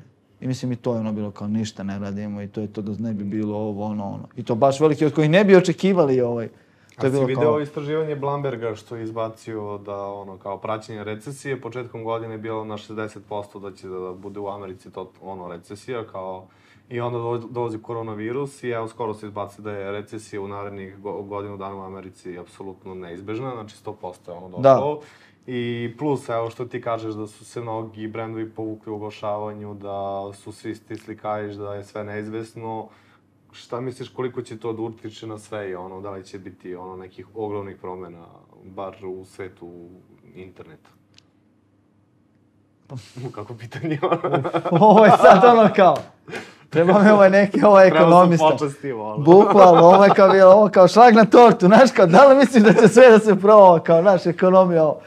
Pa pazi, uh, sa jedne strane mislimo na taj deo što zapravo brendovi treba da shvate, recimo imaš isto istraživanje to da se recimo brendovi koji su oglašavali čak nakon drugog svjetskog rata mnogo lakše preživjeli drugi svjetski rat i ostalo nego oni koji uopšte nisu. Recimo da se sa jednim jako poznatim brendom skontala koji su se kasali četiri mjeseca i skontali su da su u problemu jer konkurent je guro i sad su ono kao naš. Otiže mnogo više od ovih, sad bi oni nešto, ali ne znaju. Elemo, treba da shvate brendovi, da shvate, da za mnogo manje novca, ne znam, kao nego što, ne znam, radi u offline ili ostalo, ili to bilo televizija, okej, okay, svi su gledali televiziju jer kao nema što da rade u vreme korona, ali sad ne gledaju, jel to? Da mogu da napravi rezultate samo onom za mnogo manje novca, ja dalje to tvrdim, nego opet se vraća na ti famozni billboardi i ostalo šta se sve plaća. Ono, Bog jedini zna po zgradama i ostalo ne, ovaj, na internetu. Da li će da utiče sad u kojoj meri u svetu? Pa sigurno da hoće i sigurno da će se, ne znam, mislim, pitanje vremena, ima neki baš dobar tit na temu, neka ovom trenutku prodavi aplikaciju vrednu 100 miliona eura. Neko će nešto već to kao što je Zoom, ne znam koliko skoči i ostalo, da će se prednovi, da, sigurno ne, neki okrenuti. Oni koji stano da se oglašava i koji budu to i dalje državno hodno, mislim da će tek biti većem problem. Jer narod će nastaviti živi, no svijet mora da. da se okreće ovako ili onako. Samo možete taj brand približiti sebi da, ne znam, da ga dobijete na sebe način, da li to bio e-commerce, da li je ostalo. Ima ona reklama sjajna. Ne znam da li si video gdje je ovaj čovjek iskopirao sve recimo reklame za vrijeme korone. Ja vidio Kao sam da, gdje su sve iste, isto, kao isto ista muzika, muzika, isti vi are, ono, svi smo zajedno u ovome i ostalo, svi kao niste, ono, kao, znači, to niste ono kao aviokompanije, što niste bili zajedno kad sam imao 4 kila više u koferu. Ono, kao are all, znaš, to isto fora, kao, bili smo zajedno, niste.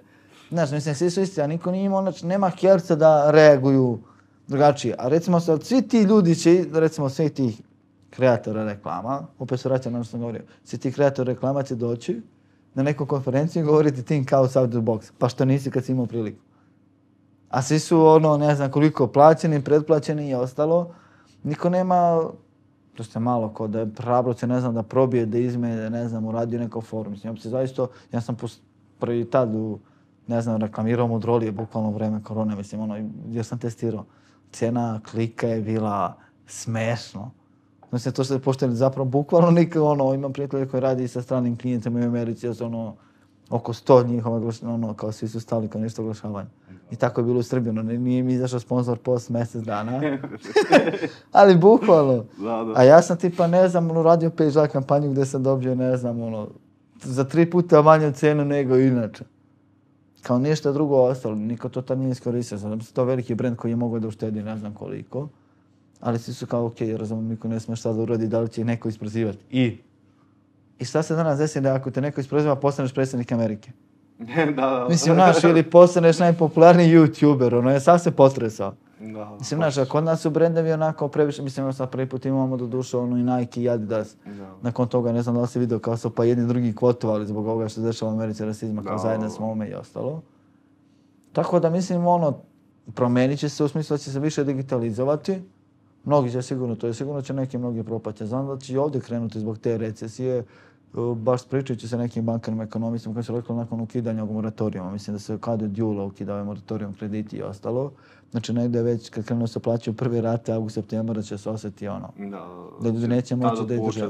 Da će tada se povuče i onda početak odmah od januara 2021. gdje će ono velike firme i ostalo kad će morati sve, pa čak i ti 30.000 kad dođe na naplatu minimalca i svega ostalog, što sam čuo koliko kažu da će biti. A tek onda zapravo i ceo svijet. Mislim, ono, ako Amerika u problemu, ljudi ne shvataju svi smo u problemu, sve se to povlači ono ciklično. Ako je Kina u problemu, tako da sigurno će se ono, mislim da će čak možda pasti i cijena, opet ono, ulaganje, sve, sve, sad smo došli, sad će da padamo. Tako će biti nešto kao 2000, ono, 8. Mnogi kažu će biti gore, e sad, jedino optimistično ovaj to predlaganje kao da će biti ta kriva u obliku slova. Da ćemo neki sad, ne znam, od septembra do juna 2021. da ćemo da onako doteknemo dno što bi se reklo, pa će onda kao da se vratimo. I sad, sa druge strane, ne znam, mnogi zemlje koji žive u turizmu, to ko zna kako će da prođe. Mislim, opet ide lančano. Ako, ne znam, Crna Gora, Hrvatska budu problemu i ostalo, Turska, recimo, niko to ne gleda tako, dosta ljudi ceo ovaj leto 10-20 hiljada turaka ima koji dostavlja mnogo novca. Se samo beogradski hoteli su u ozbiljnom problemu. Pola su zatvoreni. U Hrvatskoj znam neki da su bukvalno otkazali sezonu, kao evo ključe od hotela dođi, budi kao... U Crnogorci Da. čak spuštaju cene, što je ono, što se niko nije nadao. Tako da, znaš, i mislim, sve će to biti ono kao domino efekt. Tako da će u smislu interneta, sigurno će, ne znam, mnogi izgubiti neke, kao što sam ja izgubio neke klijente, da ne znam, radim sa Cineplexom, kao šta? Čak i da se otvori taj, sutra mogu da otvore, ali ne postoji mjesto koji filmove da puste. Amerika ne snima filmove. Da, da, da. Mislim šta, kao možemo reći, priziramo stare. bi. Da bi se snimio opet neki film do kada, ako krenu od jula, da je tri mjeseca, četiri, znači to pre jeseni neće, to je samo jedna industrija, ali opet kažem, filmska cele i ostalo, pa bioskop i ostalo, kako i šta razumeš da radi. E, a to ti je lančana reakcija, to je baš Upravo. gledao sam a, nekog ekonomistu, zaboravio sad trenutno ime, baš je pričao tome kao, ej, kao puca turizam, znači turistička agencija, sad ovaj vlasnik, ove godine neće imati da ugradi zub neki ono viricu Pa, koju je teo. I onda dolazi kod zubara, zubar gubi posao. znaš. Upravo I to. onda ide ceo krug, bukvalno Da, povlačenje evo, na i primjer, ne znam, ja sam rađen sa Big Blue Kontiki agencijom, oni, oni su mi prijatelji, recimo, oni su ono, samo tri mjeseca ništa, to sad kako će da krene, kao od, od 15. juna, koliko znam, kreće leto, recimo za Tursku, ne znam za Grčku i ostalo te zemlje.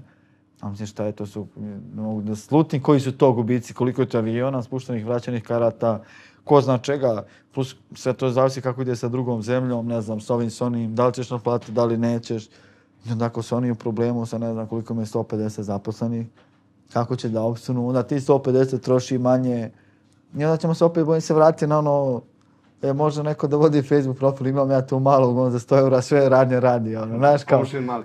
Znaš, ono, da, komšin mali, znaš, da 100 eura mašeruje, boostuje, sve post, on ti napravi stranicu, sutra može da počne. I sajt već. ono. I sajt, sajt već gotov, znaš, on ide reklama na Facebooku za 50 eura sajt, to je to, ne.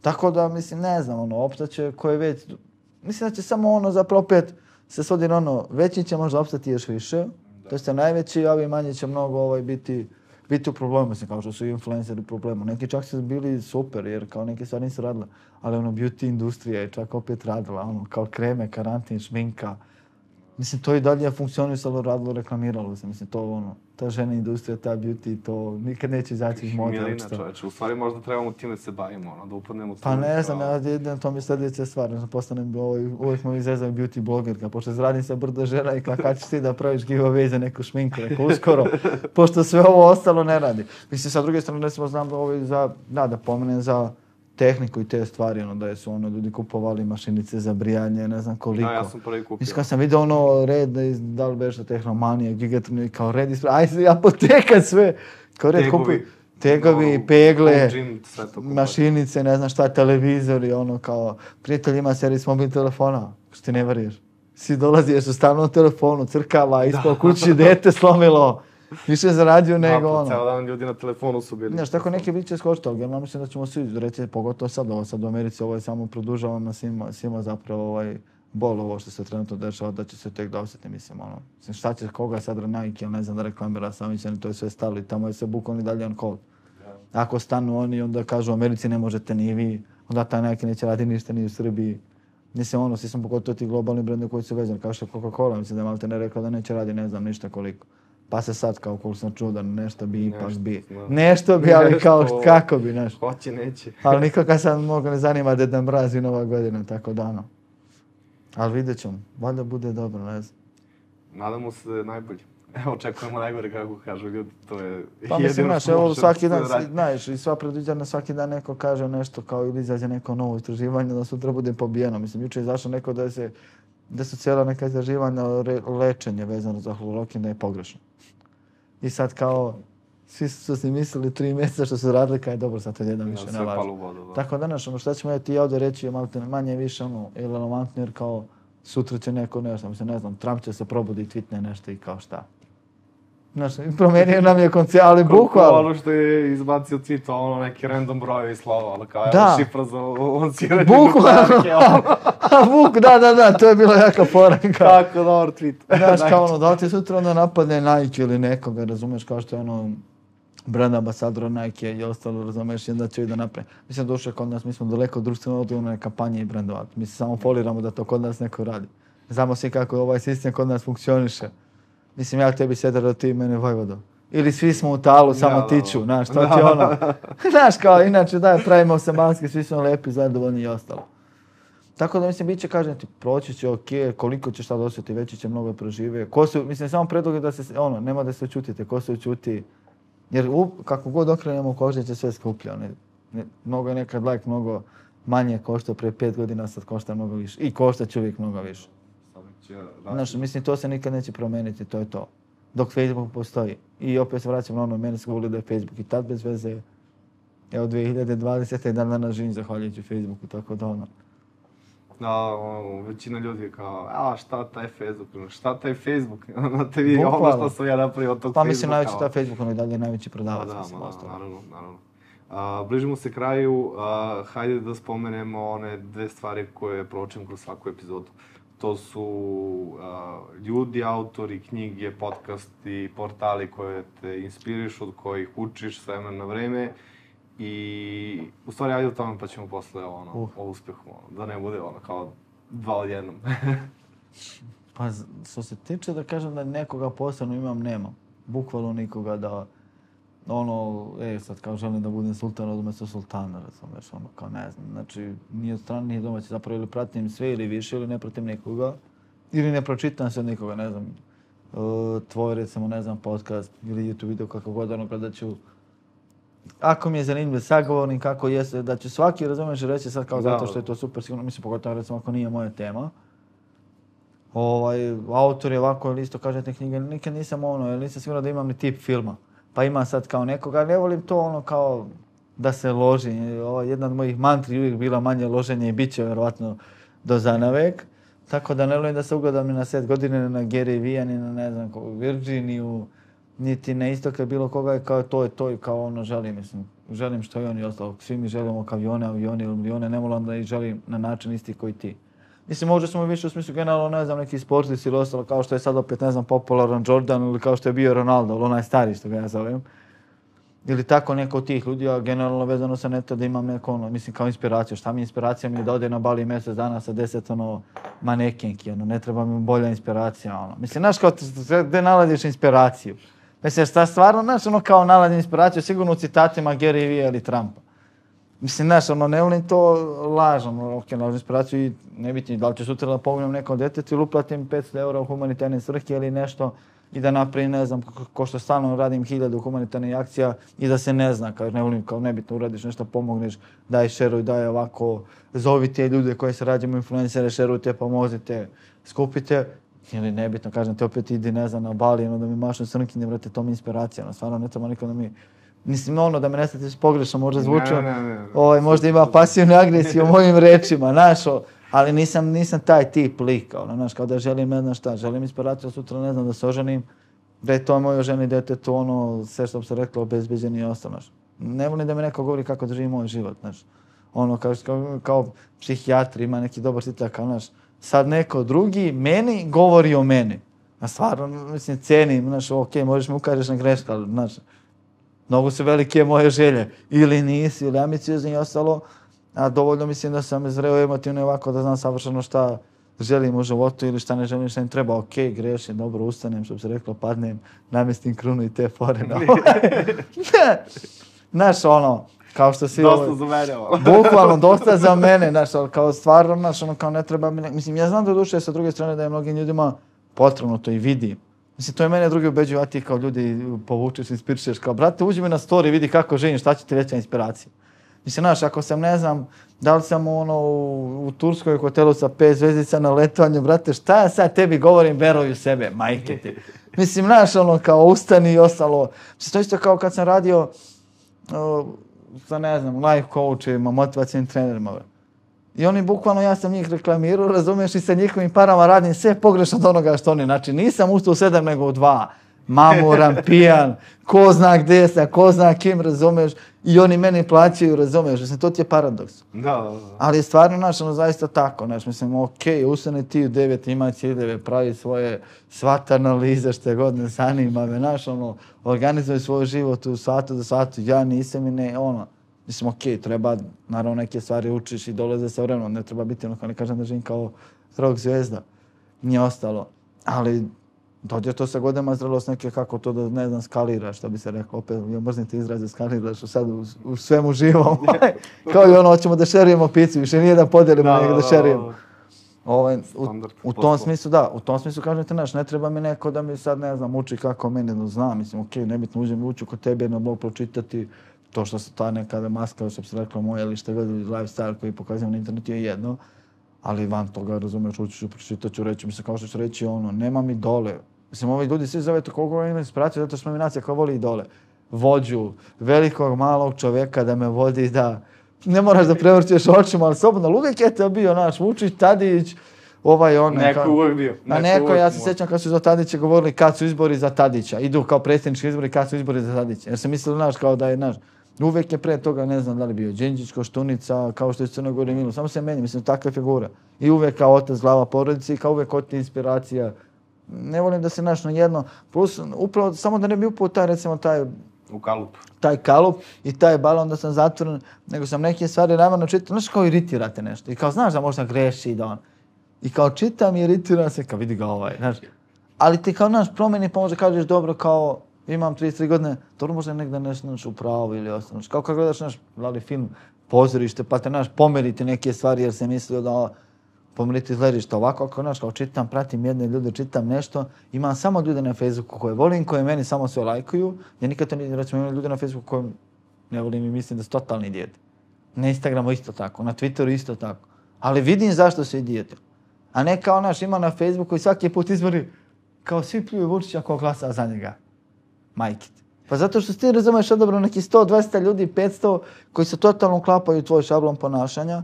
A ja volim kanuti iz tog razgovora, naš ne volim, ili ću ti reći nek, nebitno.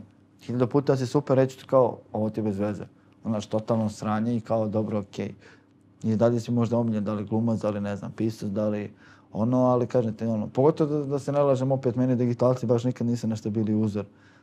Jer kažem ti, to ja i dalje već za većinu smatram asocijalno imativni i razumeš? Koji su ono, ne znam, brate, žive u svom svijetu i misle da su ono. Ima sad ovaj dobar tweet, ovaj kako beš, uh, cena kvadrata u Novom Sadu sa 3000 eura, naš. Pola zgrade programeri sa biciklima i rančevima, u šarenim košeljama, pola škaljarski klan. Znaš, i, i bukvalno to je to, znaš, ono, kod nas su, niko mi ne znam, kažete, nije približio dovoljno da bi ja sad, ne znam, preću na nekog sportistu ili nekog, ono, mo, više sam i cool nego ovaj, ljudi iz digitala. Ima i da ne kažem, znaš, koji su ili moji prijatelji i odavde i ostalo. I koje cenim, znaš, mislim, sve cool mi je ovo što ti radiš, nešto drugo mi je mnogo manje cool, razumiješ, to sad da budem idol, brate, a te, brate, ti živiš u Mirjevu, ono, ja na Bežanijskoj kose, brate. Znaš, i kao obojica, brate, gledamo kako platimo infostani, kao sad si ti meni idol ili inspiracija.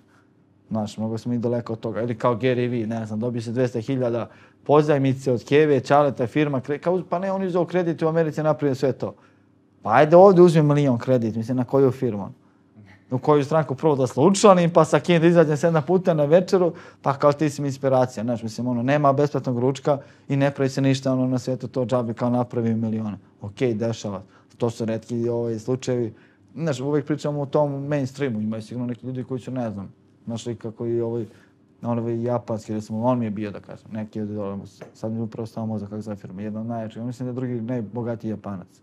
Za njega malo ljudi zna, on je kao, ne znam, preko 200-300 upravnih odbora u svetu, ne znam koliko dao humanitarne svrhe, ne znam uh, šta se ne radi, šta se, ne znam, sa kim se radi od arapske vlade, da ne znam, to je Saudijske Arabije, američke, on, za njega malo ko ljudi zna, on, on živi neki svoj život ili živi kako ga živi ali nije citat sa Instagrama ili Facebooka koji šeruju digitalci po nekakvim grupama i kao živi, bori se za sebe i ono kao veruju sebe, naš, a uveče ono gledaš na Netflixu, brati, kako da preživiš dan i šta će žene da kažeš, razumiješ, jer kasnije sat vremena, jer si snimao sa Dinom emisiju. Odmah na, naražen. A, a da te ne pitam onda za uspjeh onda. šta misliš o uspjehu? kako se to čini s tvojeg ugla? Mislim da je zapravo to se što pričaju kao uspeh je jedno i ovo ono da znači i kao nebitno neka voli bude kući, ne, kući, vidi, bolje kući sa ženom i decom, ne znam kako je kući, nego ono kao da imaš samo ovako ili što se rekao da se rotinje sam. Mislim da mora da postoji samo balans, kao balans da je totalno biti zadovoljan sa sobom, živjeti neki normalan život, ne znam, raditi za normalne pare ili ostalo. Znači, ne možemo se da budemo ni geniji, ni ostalo. Uspjeti zadovoljiti se sam sa sobom. Što mislim da je danas mnogo malo ljudi, recimo sad upravo ovaj karantin je pokazao da nije ljudima problem ovaj, da žive tamo s ovim kao uvijek je problem drugi ljudi, problem je sa samim sobom. Većina ljudi izašla odavde ono bukvalno polupano i žalili se jer kao ne mogu bude u kući sami sa sobom. Mislim, ja sam, kao što si ti rekao, ja sam uživao sam sa sobom. Mjesec dana niko mi se ne javlja.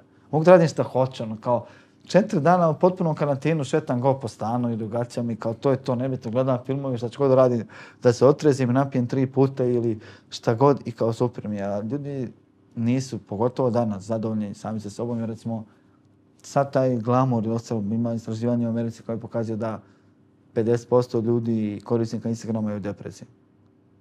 Sad kad uđemo ovaj na taj Instagram, sigurno ne vidimo da je 55% ljudi u depresiji.